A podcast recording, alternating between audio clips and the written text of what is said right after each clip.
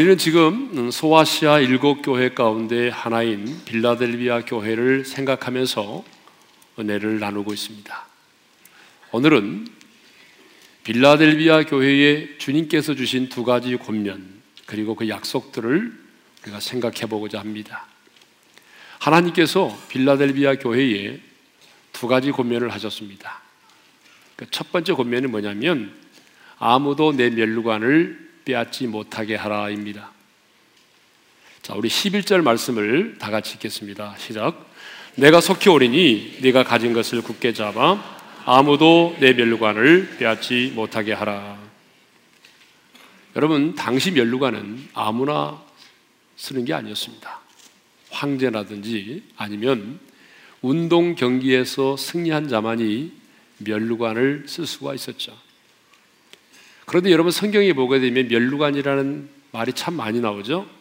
의의 면류관, 생명의 면류관, 또 썩지 않을 면류관, 영광의 면류관, 또 24보좌에 앉은 장로들이 쓰고 있던 금면류관, 많은 면류관이 나옵니다. 그래서 어떤 분들은 9개의 면류관이라고 말하기도 하고 12개의 면류관이라고 말하기도 합니다.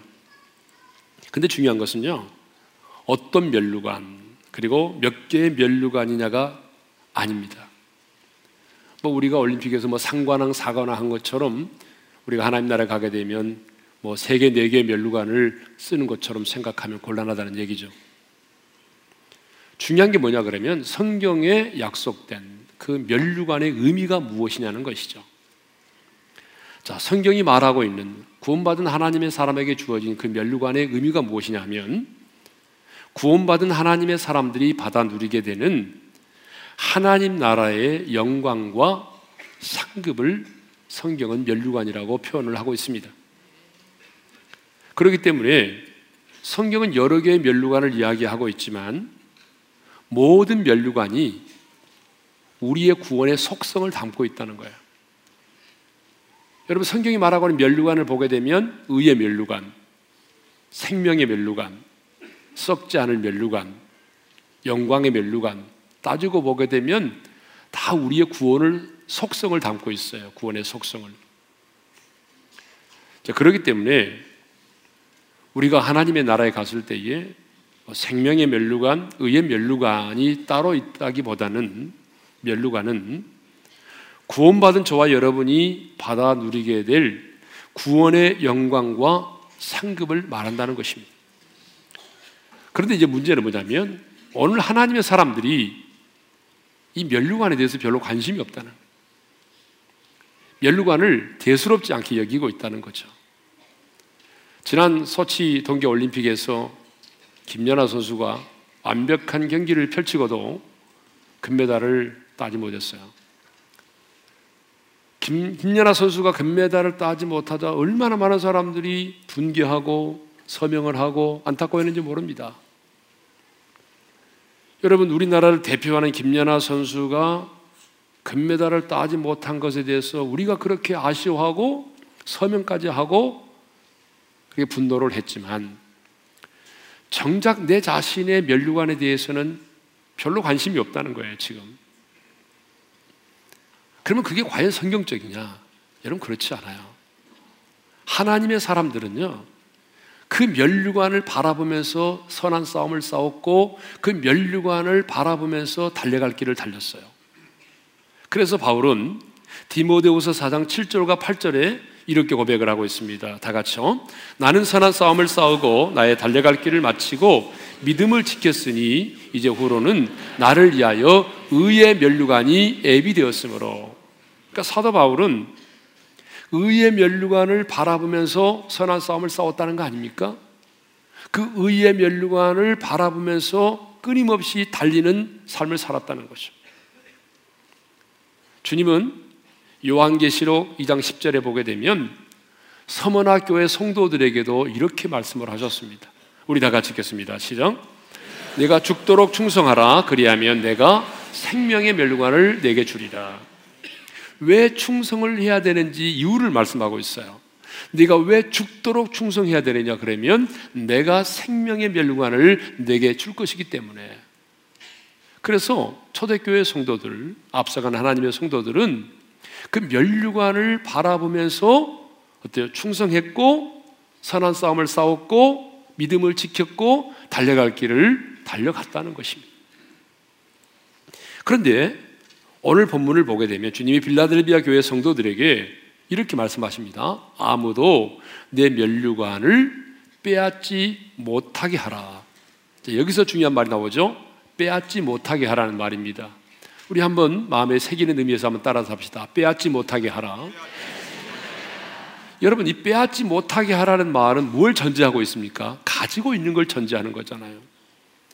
우리는 면류관 하게 되면 지금 나와는 상관이 없고 내가 장차 천국에 들어가서 받아 누리게 될 면류관만을 생각하죠.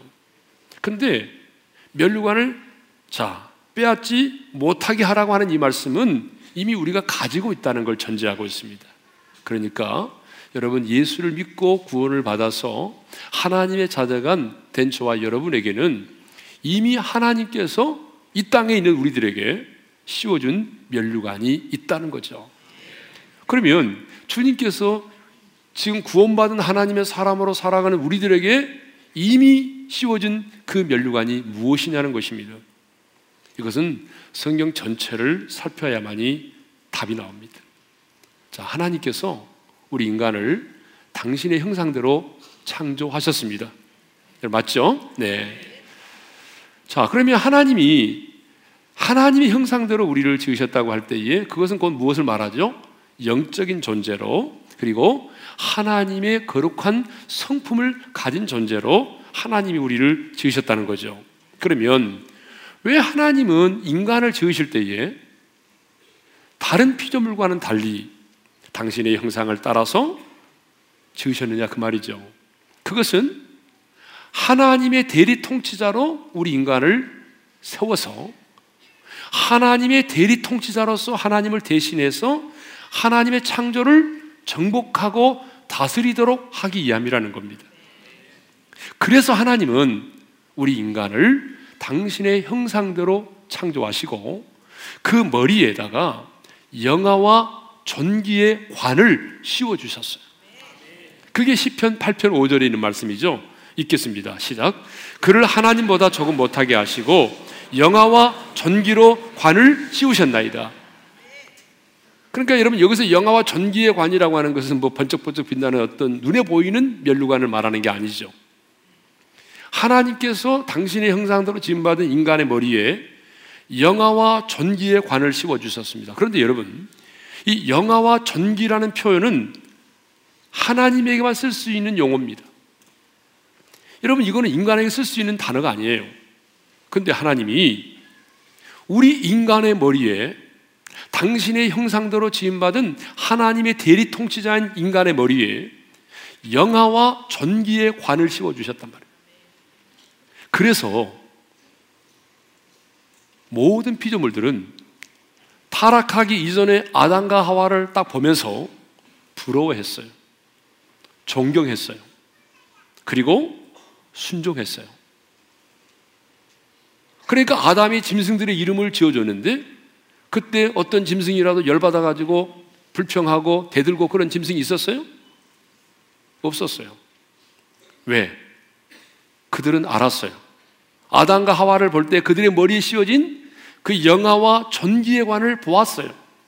그래서 존경했고 순종했어요. 부러워했어요. 그런데 문제는 아담과 하와가 타락하는 순간에 그 영화와 존귀의 관이 사라졌다는 거예요. 그 정복하고 다스릴 수 있었던 영적인 권세가 사라진 것입니다. 그런데 예수님이 이 땅에 오셔서 우리의 죄를 다 십자가상에서 구속하시고 우리를 구원하셨습니다. 그래서 우리가 그 예수를 믿음으로 죄사함을 받고 하나님의 자녀가 되는 그 순간, 여러분, 놀랍게도 잃어버렸던, 빼앗겼던 하나님의 형상이 다시 회복이 된 것입니다. 그 하나님의 형상이 우리 가운데 회복되면서 우리는 새로운 피조물로 거듭나게 되고, 그래서 우리가 하나님을 아빠라고 부를 수 있는 그 자녀가 되는 그 순간에 하나님께서 우리에게 다시 영화와 존귀의 관을 씌워 주셨습니다. 그래서 우리에게 이제는 어때요? 피를 주셨어요. 정복하고 다스릴 수 있는 영적인 권세도 더불어 주셨습니다. 그러니까 여러분이 이미 예수를 믿음으로 구원을 받아 하나님의 자녀가 되었다고 한다면 누가 뭐라고 그래도 여러분의 머리 위에는 지금 영화와 전기의 관이 씌워져 있는 것입니다. 그런데 오늘 하나님의 사람이 그걸 몰라요.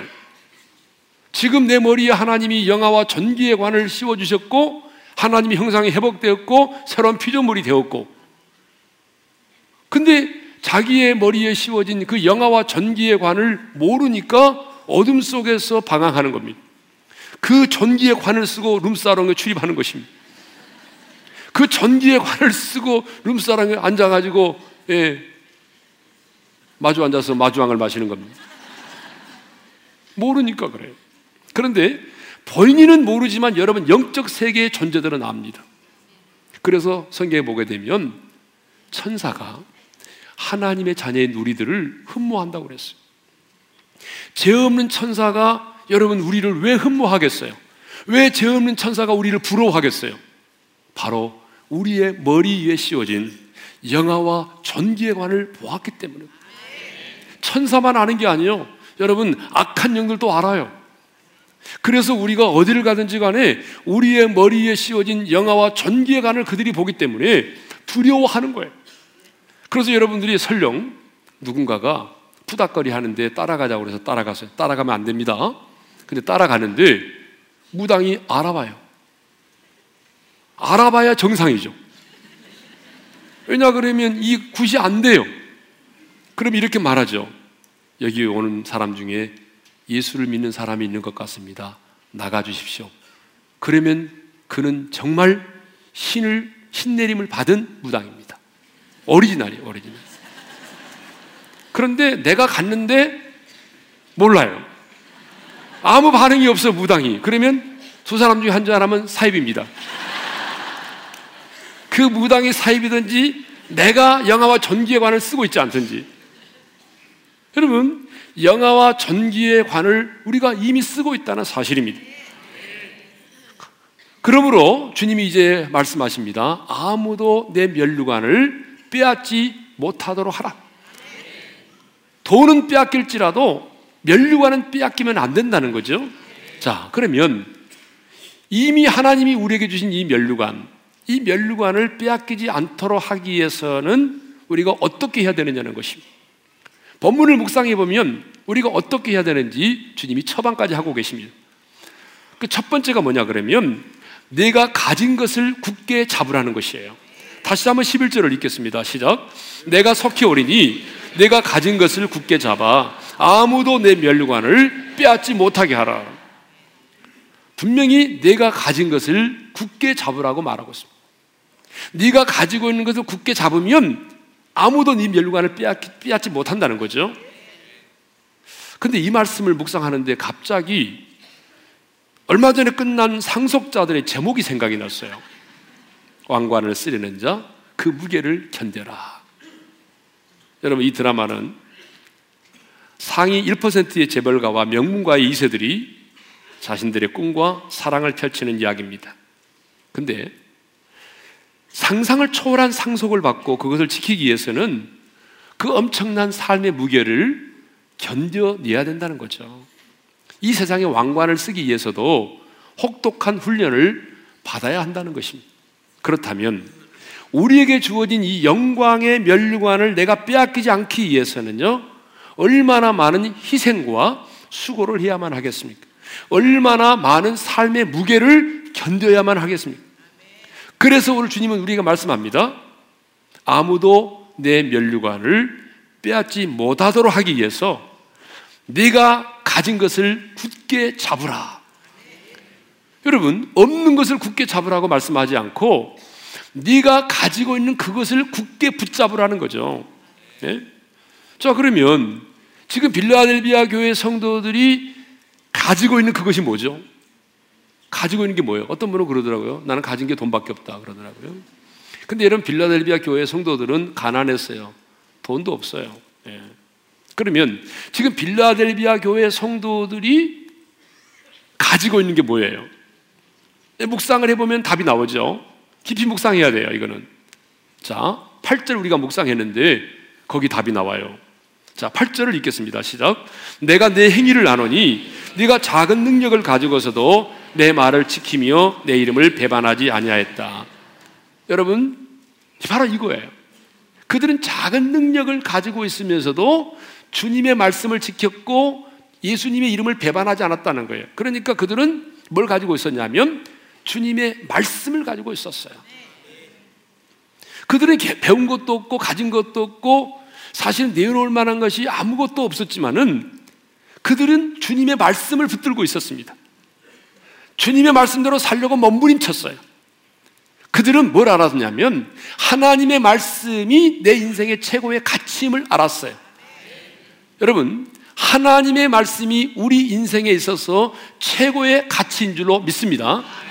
여러분, 하나님의 말씀이 내 인생의 최고의 가치임을 아는 자는요, 아무렇게나 살 수 없어요. 그래서 시편 기자가 시편 119편 43절에서 이렇게 고백하죠. 다 같이 읽겠습니다.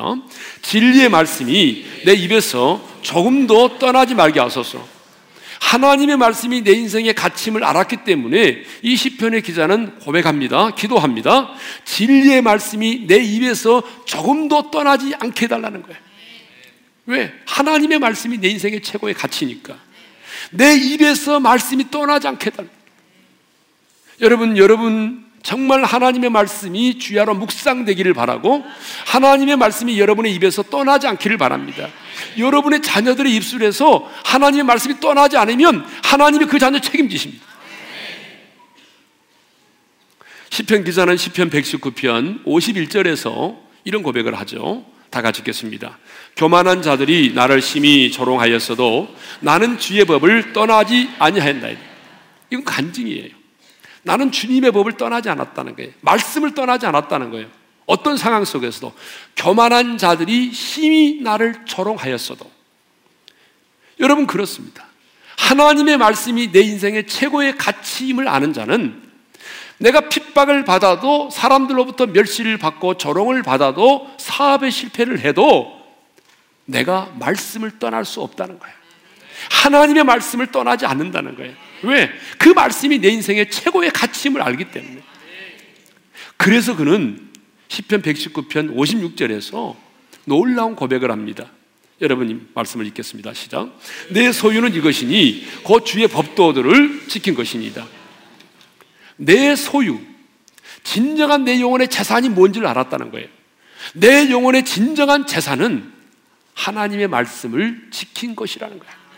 여러분, 이 세상의 모든 것은 한순간 사라집니다. 돈도 사라지고 명예도 사라지고 인기도 사라지고 권력도 사라집니다. 우리가 가지고 있는 눈에 보이는 것들은 한순간에 다 사라집니다. 그러나 하나님의 말씀은 영원합니다. 우리가 하나님의 말씀을 지켜 행한 그것들은 여러분 우리의 인생의 진정한 소유 재산이 되는 거예요. 왜? 하나님의 말씀이 우리의 인생의 마지막까지 내 영혼의 재산, 내 영혼의 소유가 될 수 있느냐? 그것이 마지막 날에 우리의 상급을 결정하기 때문에 그렇습니다. 하나님께서 우리의 상급을 결정할 때 뭐 네가 얼마나 돈이 많았느냐, 얼마나 많이 배우느냐 그것을 가지고 결정하지 않습니다. 하나님이 우리의 상급을 결정할 때 기준이 뭐냐? 네가 얼마나 하나님의 말씀을 지켰느냐입니다. 하나님의 말씀을 지킨 것만이 여러분 우리의 영혼의 진정한 재산이 될 줄로 믿습니다. 하나님의 말씀을 지켜 행한 것만이 마지막에 우리에게 남아요. 마지막에 남는 거 아무것도 없어요. 여러분 이 세상을 떠날 때 마지막에 여러분의 재산으로 남아있는 것은 여러분이 힘들고 어려운 상황 속에서도 말씀을 붙들고 그 말씀을 지켜 행한 것밖에는 없습니다. 마지막에는 다 사라져요. 그런데 오늘 주님의 말씀을 우습게 여기는 사람들이 참 많습니다. 하나님의 말씀을 우습게 여기고 바벨탑을 쌓았던 그 시대의 사람들처럼 하나님의 말씀을 농담으로 여기고 소돔성을 떠나지 않았던 롯의 사이들처럼 하나님의 말씀을 경홀히 여기고 우습게 여기는 사람들이 많습니다. 예수를 믿지 않은 사람들이, 거듭나지 않은 사람들이 하나님의 말씀을 우습게 여기는 것을 인정합니다, 제가. 그런데 예수 믿고 거듭났다고 말하고 하나님의 사람이라고 말하는 사람들이 하나님의 말씀을 경홀히 여기고 우습게 여깁니다. 그런데 빌라델비아의 교회 성도들은 가난했고 배우지 못했지만 내놓을 만한 것 없었지만 하나님의 말씀을 붙들었고 그 하나님의 말씀대로 순종하며 살았다는 것입니다. 그것을 붙들라는 거예요. 네가 가지고 있는 주님의 말씀을 붙들라는 거예요. 그러면 면류관을 뺏기지 않는다는 거죠. 두 번째로 그들이 가지고 있는 게 뭐였어요? 예수의 이름이었죠. 왜? 그들은 예수님의 이름을 배반하지 않았다고 그랬으니까. 그들은 로마의 황제의 핍박, 유대인들로 말미암은 핍박, 그 엄청난 상상을 초월한 핍박을 받았지만 그들은 예수님의 이름을 배반하지 않았습니다. 왜요? 예수의 이름은 구원이요, 능력이요, 소망이기 때문에 그렇습니다. 그래서 사도행전 3장 6절에 보게 되면 베드로와 요한이 성전에 기도하러 가는데 성전 미문에 나면서부터 안진병이 된 자가 구걸을 하고 있습니다. 그때 이렇게 말하죠. 다 같이 읽겠습니다. 시작. 은과 금은 내게 없거니와 내게 있는 이것을 내게 주노니 나사렛 예수 그리스도의 이름으로 일어나 걸어라. 여기 은과 금은 내게 없다. 여러분, 이걸 사실대로 받아야 돼요. 베드로와 요한에게는 실제로 그 거린에게 나면서부터 안진병이 구걸하는 사람에게 줄 수 있는 돈이 없었어요. 실제로 돈이 없었어요. 그런데 돈이 없다고 창피하게 생각하지 않았어요. 왜? 돈보다도 더 귀한 것을 가지고 있었어요. 이렇게 말하잖아요. 은과 금은 내게 없거니와. 사실입니다. 이게 뻥치는 게 아닙니다. 돈이 아까워서 한 얘기가 아니에요. 은과 금은 내게 없거니와 내게 있는 것. 내게 있는 게 뭐냐? 그게 바로 예수 그리스도 이름이라는 거예요. 내게 있는 것 예수 그리스도 이름으로 명하노니 일어나 걸으라. 그렇게 명령할 때에 여러분 나면서부터 안진병이 된 자가 여러분 일어나 걷게 됐어요. 사랑하는 성도 여러분, 이 빌라델비아 교회 성도들은 바로 주님의 말씀을 붙들고 있었고 예수님의 이름을 배반하지 않았습니다. 그래서 네가 가지고 있는 그것, 주님에 대한 말씀, 예수님의 이름을 굳게 잡으라는 것입니다. 그러면 면류관을 빼앗기지 않는다, 그런 얘기죠. 자, 어떻게 하면 네가 가지고 있는 면류관을 빼앗기지 않느냐? 첫 번째 뭐였습니까? 네가 가진 것을 굳게 잡으라. 두 번째는 종말론적인 신앙을 살 때에 우리가 가지고 있는 면류관을 뺏기지 않는다는 얘기입니다. 11절 말씀을 다시 한번 읽겠습니다. 시작. 내가 속히 오리니 네가 가진 것을 굳게 잡아 아무도 내 면류관을 빼앗지 못하게 하라. 그랬습니다. 여기 한번 따라서 하겠습니다. 내가 속히 오리니. 주님이 말씀합니다. 내가 속히 오겠다. 속히 오겠다는 것은 주님의 재림을 의미합니다. 여러분, 성경을 보게 되면요, 주님의 초림에 대한 예언보다는 다시 오실 주님의 재림에 대한 예언이 훨씬 많습니다. 여러분, 성경을 보게 되면 예수님의 재림에 대해서 직접적으로 언급한 예언이 318구절입니다. 그러니까 신약 성경마다 25절마다 한 번씩 나오는 꼴이 되는 거죠. 그런데 간접적으로 예언한 것까지 포함하게 되면 예수님의 초림이 456회고 예수님의 재림이 1518번입니다. 그러니까 여러분, 성경은 예수님의 초림보다도 예수님의 재림에 대해서 3배 이상 더 많이 언급을 하고 있다는 것이죠. 그러므로 여러분, 누가 뭐라고 그래도 주님은 다시 오십니다. 그런데 주님 말씀하십니다. 내가 속히 오리니, 속히 오리니 네가 가진 것을 굳게 잡아 면류관을 빼앗기지 않도록 하라는 거죠. 속히 오신다. 그런데 언제 오십니까? 그러면 그때와 그 시는 아무도 알지 못하죠. 아무도 몰라요. 그러니까 오늘 본문에도 보게 되면 그냥 내가 올 거다, 그게 아니잖아요. 속히 오리니. 계시록 2장에도 보게 되면 내가 속히 오리니, 버가모 교회에도 말씀하셨고 요한계시록 2장 20절에도 내가 진실로 속히 오리라. 내가 속히 올 거니까, 내가 금방 올 거니까 인내의 말씀을 지키고 내 이름을 배반하지 말라, 그런 얘기잖아요. 성경을 보게 되면 초대교회 성도들은요, 내가 살아있는 동안에 예수님이 재림하실 줄 믿고 살았어요. 여러분이 성지순례를 가보게 되면 알 수 있어요. 여러분, 그 많은 성지 순례를 가보게 되면 카타콤에 있었던 수많은 하나님의 사람들이 2000년 후에 예수님이 올 거라고 생각하면 그 안 들어갔습니다. 내 살아생전에 금방 예수님이 오실 것이다라는 믿음을 갖고 있었어요. 그래서 그들이 그 밑에 들어가서 그곳에서 햇빛을 보지 못하고 산 거예요. 핍박을 피해서. 그런데 2000년이 지난 지금도 주님은 오시지 않으셨습니다. 그러면 주님이 계속적으로 지금 사기를 치고 계신 것입니까? 주님이 지금 사기치고 계신가요? 아니죠. 여러분, 주님께서 내가 속히 오리라고 말씀하신 것은 그 시대를 살아가는 하나님의 사람들이 종말론적인 신앙을 가지고 살도록 하기 위해서였어요. 성경이 말하는 종말은 우리가 생각하는 그 마지막의 날과는 다릅니다. 종말은 초림부터 시작해서 예수님의 재림까지의 이 기간을 성경은 종말이라고 표현하고 있어요. 그러니까 예수님이 이 땅에 오셨던 2000년 전에 그날과 예수님이 재림하시는 그날까지의 이 기간이 언제인지 모르지만 이 기간을 성경은 종말이라고 말하고요. 종말. 그러므로 주님은 저와 여러분이 내가 사는 날 동안에 주님이 재림하실 것이라고 하는 영적인 긴장감을 가지고 살기를 원하십니다. 왜냐하면 우리가 내가 살아있는 동안에 주님이 재림하실 거야, 이런 영적인 긴장감을 가지고 살아야만이 내가 말씀을 지켜 행할 수 있고 인내할 수 있고 그리고 예수님의 이름을 배반하지 않고 면류관을 빼앗기지 않은 삶을 살 수 있기 때문입니다. 여러분, 교회 역사를 보게 되면 교회가 가장 권능 있고 거룩하고 능력 있는 때가 언제냐? 바로 내 살아생전에 주님이 재림하실 것이다라고 하는 그 주님의 재림을 사모하면서 종말론적인 신앙을 가지고 살아갈 때였어요. 그때 교회는 가장 거룩했어요. 여러분, 우리 한국교회도 마찬가지입니다. 우리 한국교회도 가장 거룩할 때, 가장 영향력 있을 때가 언제냐? 바로 그때였어요. 저 초등학교 1학년 때 지금도 그 모습 생생합니다. 교회에 보게 되면 나이 드신 백발의 권사님들이 교회에 모여서 이렇게 떡도 만들고 불을 지펴서 밥도 짓고 그럴 때 불렀던 찬양이 있어요. 이상한 구름만 떠도 행여나 우리 주님 오실는가에. 이상한 구름만 떠도 그분들은 우리 주님 혹시 오시는가 아닌가, 늘 주님을 사모하며 기다렸어요.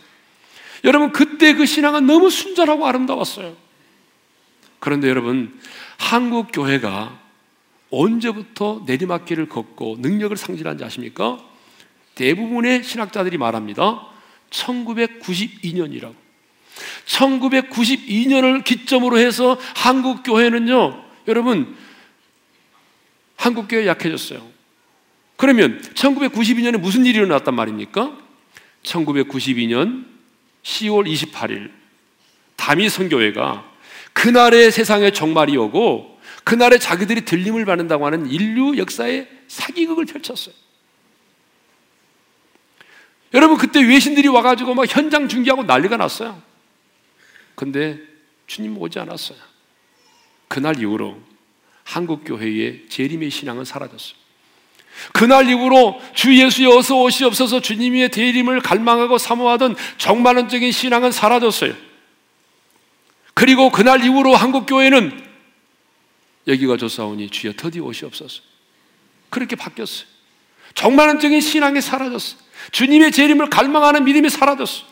여러분, 그때부터 한국교회는 능력을 상실했어요. 그때부터 한국교회는 내리막길을 걷기 시작한 거예요. 그러니까 그 배후에는 사탄의 치밀한 계획이 있었다는 사실을 우리가 알 수 있습니다. 우리는 주님이 다시 오시는 그날까지, 그날과 그때는 알지 못하지만 내 살아생전에, 내 살아있는 동안에 주님이 오실 것이라고 하는 이런 종말론적인 긴장감과 신앙을 가지고 여러분 신앙생활을 할 수 있기를 바랍니다. 그런 신앙을 가지고 살아야만이 면류관을 빼앗기지 않는다, 그 말입니다. 두 번째 권면을 살펴보겠습니다. 두 번째 권면이 뭐냐면 이기는 자가 되라는 것입니다. 12절 상반절에 이기는 자는 이렇게 시작을 하죠. 자, 요한계시록을 보게 되면 이기는 자라는 말이 참 많이 나옵니다. 자, 두 구절만 살펴보겠습니다. 요한계시록 2장 7절과 3장 5절 다 같이요.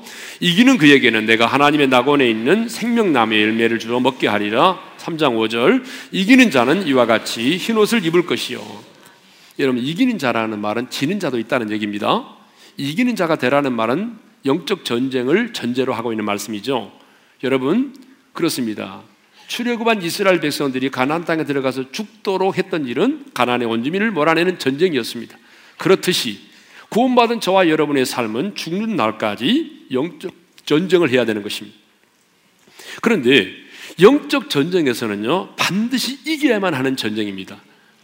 다른 전쟁은 실수할 수도 있고 질 수도 있지만 영적 전쟁은 이겨야 됩니다. 왜냐하면 영적 전쟁은 내 영혼과 관련된 전쟁이고 내 영혼의 미래와 관련된 전쟁이기 때문에 영적 전쟁에서는 지면 안 된다는 것입니다. 그래서 반드시 이겨야 됩니다. 옆 사람과 인사합시다. 반드시 이깁시다. 자, 그러면 주님께서 오늘 13절 말씀에서 12절 말씀에서 이기는 자에게, 영적 전쟁에서 내가 이기는 자에게는 내가 이 두 가지 상급을 약속하고 계십니다. 두 가지 약속을 하시는데 그 첫 번째 약속이 뭐냐 그러면 성전의 기둥이 되게 해 주시겠다 그 말입니다. 12절 상반절을 읽겠습니다. 시작. 이기는 자는 내 하나님의 성전에 기둥이 되게 하리니 그가 결코 다시 나가지 아니하리라. 주님께서 이렇게 말씀하신 것은 과거에 솔로몬 성전 안에 있었던 두 기둥을 염두에 두고 하신 말씀 같아요. 자, 솔로몬 성전 안에 두 기둥이 있었습니다. 하나님께서 세우심이라고 하는 그 야긴이라는 뜻을 가진 기둥과 하나님께서 경고히 하심이라는 뜻의 보아스라는 기둥이 있었습니다. 이 두 기둥이 있었기 때문에 솔로몬의 성전이 무너지지 않고 유지될 수 있었습니다. 그러므로 성경이 말하는 이 기둥이라는 말의 개념이 뭐냐면 언제나 중요함, 영원함, 흔들리지 않은 굳건함, 이거예요. 중요함, 영원함, 굳건함. 그래서 갈라디아서 2장 9절을 보게 되면 베드로와 요한과 야고보를 뭐라고 말하냐면 기둥과 같다라고 말하고 있어요. 기둥. 자, 갈라디아서 2장 9절을 읽겠습니다. 시작. 기둥같이 여기는 야고보와 게바와 요한도 내게 주신 은혜를 알므로. 여러분, 어떤 건물이든지 기둥이 무너지면 무너지게 되어 있습니다. 벽이 무너져도요, 기둥이 무너지지 않으면 무너지지 않아요. 그런데 여러분, 기둥이 무너지면 무너지는 거예요. 예. 특별히 빌라델비아 지역은 지진이 많이 일어나는 지역입니다. 그래서 역사적으로 보게 되면 AD 17년경에 그곳에 엄청난 대지진이 일어나서 그 도시가 완전히 파괴됐어요. 그리고 20년 간격으로 계속적으로 그 지역에 지진이 발생을 했습니다.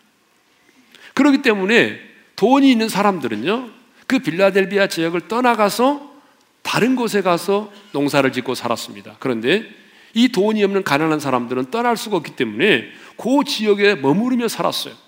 그러면서 내가 너를 나가지 않게 하리라, 그 말은 바로 그것과 관련된 말씀이기도 합니다. 여러분, 지진이 자주 발생하는 그 지역에서 산다고 한번 생각해 보세요. 하루하루가 얼마나 두렵겠어요.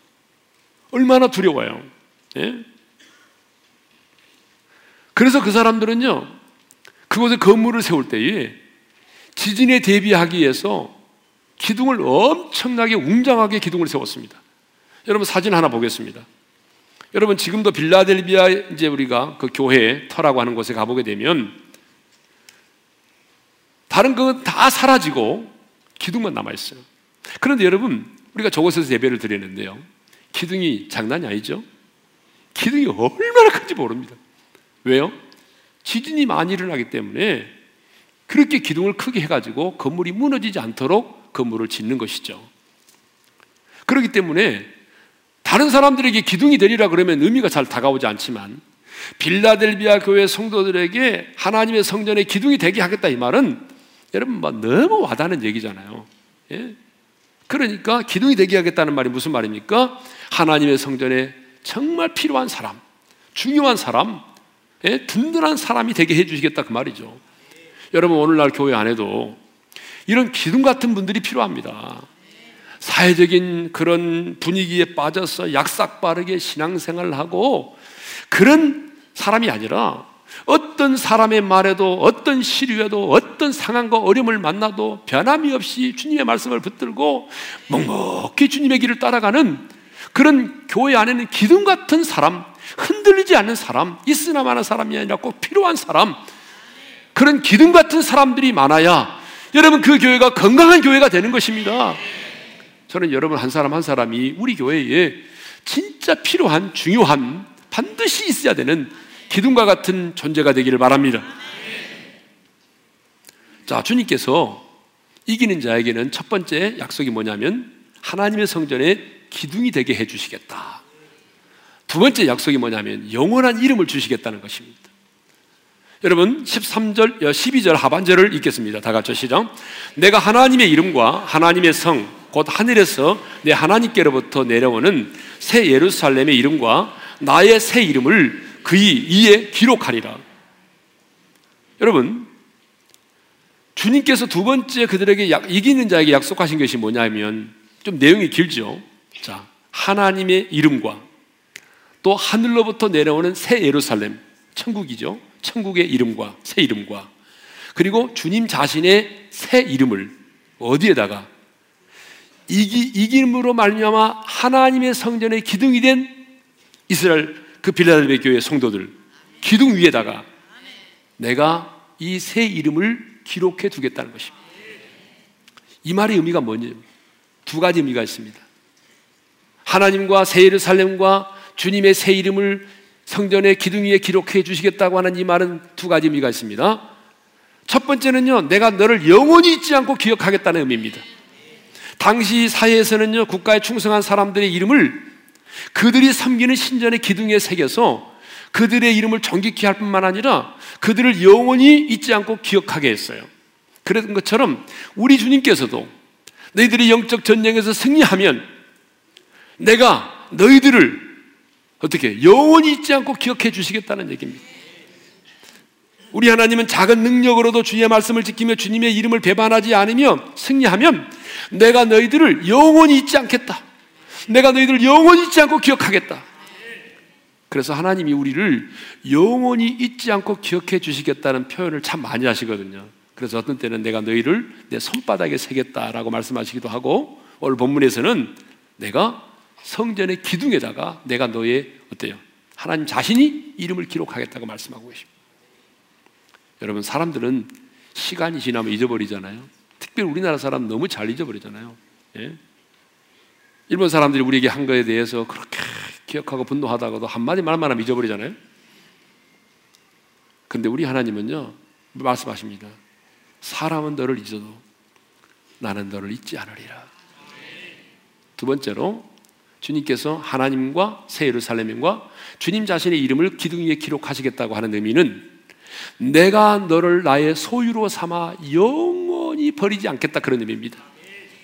여러분, 그 시대는 가축과 이게 노예에게 낙인을 찍어서 자기의 소유로 삼았잖아요. 근데 주님 말씀합니다. 내가 하나님과 새 예루살렘의 이름과 내 자신의 이름을 능전된 너희 가운데 기록하겠다. 이 말은 내가 너를 확실한 나의 소유로 삼아서 어떤 일이 있어도 내가 너를 떠나지 않으리라, 어떤 일이 있어도 내가 너를 버리지 않으리라, 어떤 상황 속에서 내가 너를 지켜주리라. 주님이 그렇게 약속을 하고 계신 것입니다. 성도 여러분, 빌라델비아 교회 성도들은 작은 능력을 가진 사람들이었습니다. 배운 것도 가진 것도 내놓을 만한 것도 없는 무명의 사람들이었습니다. 무명의 사람들이었지만 그들은 작은 능력을 가지고도 주의 말씀을 지켰고 예수님의 이름을 배반하지 않았습니다. 그러므로 그들은 그 주님의 말씀과 예수님의 이름을 굳게 붙잡음으로 면류관을 빼앗기지 않았습니다. 그래서 하나님의 성전의 기둥이 되었어요. 그래서 그들은 역사적으로 보게 되면 그 어려운 상황 속에서도 포도 농사를 지어가지고, 거기가 포도가 잘 되는 곳이거든요. 그래서 소아시아 지역의 300여 교회의 성찬식에 사용될 포도즙을 다 공급했다는 거예요. 그들은요, 하나님께서 영원히 잊지 않으시고 영원히 당신의 소유로 삼아서 버리지 않고 떠나지 않는 그런 축복을 받아 누렸습니다. 저는 우리 말씀을 전하는 종과 또 말씀을 받는 우리 어린의 모든 성도들이 이 빌라델비아 교회의 성도들에게 주신 권면을 마음에 새기고, 그리고 그들에게 주신 그 놀라운 약속의 말씀을 우리 모두가 받아 누릴 수 있기를 바랍니다. 자, 부르고 싶은 찬양이 생각이 났었어요. 그게 뭐냐면 신실하신 주님인데 후렴에 이런 가사가 있습니다. 내 너를 떠나지 않으리라, 내 너를 버리지도 않으리라. 약속하셨던 주님, 주님이 빌라델비아 교회 성도들을 약속하셨잖아요. 주님이 친히 이름을 기록하셨잖아요. 내가 너를 나의 소유로 삼아 영원히 기억하리라. 내가 너를 나의 소유로 삼아 영원히 너희를 떠나지 않으리라. 내가 영원히 너를 버리지 않으리라. 우리에게 주신 주님의 약속을 마음에 새기면서 우리가 이 찬양을 부르며 나가겠습니다. 하나님 한 번도 나를 실망시킨 적 없으시고 언제나 공평과 은혜로 나를 지키셨네. 지나온 모든 세월을 돌아보아도 그 어느 것 하나 주의 손길 안 미친 것 전혀. 우리 손을 들고 신실하신 주님, 신실하신 주, 신실하신 주님을 찬양합니다. 신실하신 주, 내 너를 떠나지도, 내 너를 떠나지도 않으리라. 내 너를 버리지도, 내 너를 버리지도 않으리라. 약속하셨다 주님, 그 약속을 지키사 이후로도 영원토록 나를 지키시리라 하시는 신실하신 주,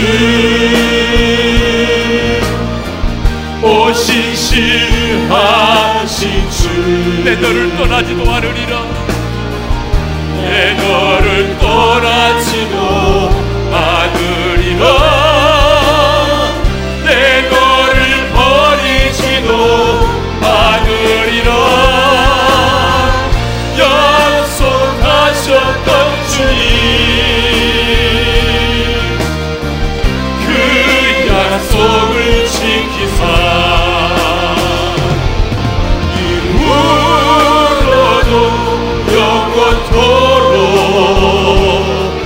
나를 지키시리라 하시다네.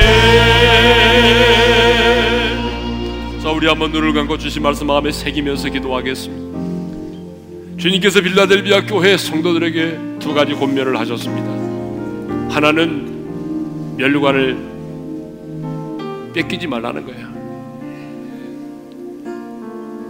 면류관을 뺏기지 않도록 하라는 것입니다. 하나님이 우리에게 면류관을 주셨습니다. 근데 여러분, 그 면류관을 빼앗는 자들이 있어요. 그 면류관을 빼앗기지 않기 위해서 주님 우리에게 두 가지 말씀하십니다. 네가 가지고 있는 것을 굳게 붙잡아라. 사라질 거 붙잡지 말고 절대적 진리의 말씀, 내 인생의 최고의 가치가 되는 주님의 말씀을 붙잡아라. 여러분, 말씀을 붙잡읍시다. 그리고 예수님의 이름을 붙잡읍시다. 그래야 여러분, 우리는 면류관을 뺏기지 않을 수 있어요. 종말론적인 신앙을 가져야 됩니다. 근데 살아생전에 주님이 재림하실 것처럼 그런 영적인 긴장감을 가지고 주님의 재림을 사모하면서 살아야 돼요. 여러분, 그래야만이 우리가 말씀을 지켜 행할 수 있고 핍박도 이길 수 있고 면류관을 뺏기지 않는 것이에요. 하나님, 주님이 내게 주신 말씀, 예수의 이름, 정말론적인 신앙을 가지고 내가 그렇게 살아서 주님이 내게 주신 면류관을 빼앗기지 않게 도와주십시오. 주님이 두 번째 권면입니다. 반드시 이기는 자가 되라는 것입니다. 영적인 전쟁에서 이기는 자가 되라. 네가 작은 능력을 가졌지만 네가 없는, 네가 가진 그 능력 때문에 네 인생을 원망하지 말고 작은 능력을 가졌지만 영적 전쟁에서 승리하라. 영적 전쟁에서 승리하게 되면 내가 너를 하나님의 성전의 기둥이 되게 하리라. 여러분, 이왕에 여러분들이 신앙생활 할 바에 하나님의 성전의 기둥이 되어야 되지 않겠습니까?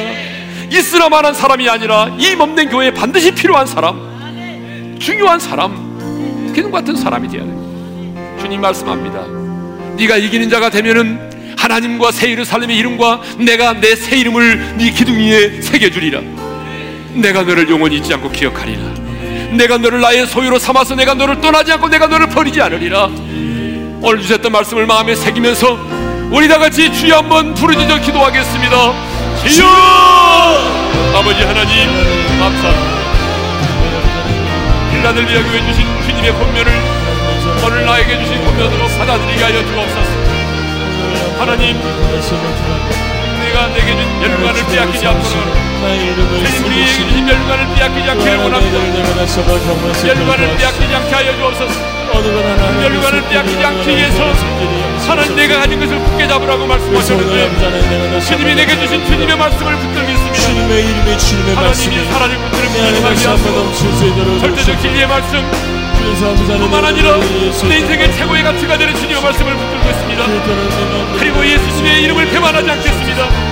하나님에게 주신 예수의 이름은 구원이요 능력이요 소망임을 믿습니다. 아버지 하나님이여, 가진 것을 굳게 잡고 믿음의 신앙, 성만원적인 신앙을 가지고 하나님의 말씀을 듣고 살아서 하나님의 멸류관을 빼앗기지 않는 삶을 살게 도와주시옵소서. 뿐만 아니라 우리 주님 감사합니다. 영적전쟁에서 반드시 이기는 자가 되어서 하나님의 우리 예수님들이 하나님의 성전의 기둥이 되게 하시오. 기둥이 되게 하여 주옵소서. 어떤 상황에서 흔들리지 않는 기둥, 반드시 필요한 기둥이 되게 하여 주옵소서. 뿐만 아니라 우리 아버지 하나님, 아버지 하나님, 하나님과 새 예루살렘의 이름과 주님 자신의 이름을 기둥에 새겨주셨다고 말씀하셨습니다. 하나님, 뿐만 아니라 그래서 우리 오늘의 성도들이 하나님의 영원히 기억되는 존재가 되게 하시오. 하나님 아버지 하나님의 소유가 되서 내가 너를 떠나지 않고 내가 너를 버리지 않을 영원한 주님의 약속의 말씀이, 그리고 그 말씀대로 합당한 우리를 맺어 살아가시고 그대로 걸어주십시오. 하늘이라 내 너를 버리지도 않으리라 약속하셨던 주님, 그 약속을 지키사 이후로도 영원토록 나를 지키시리라 확신하네.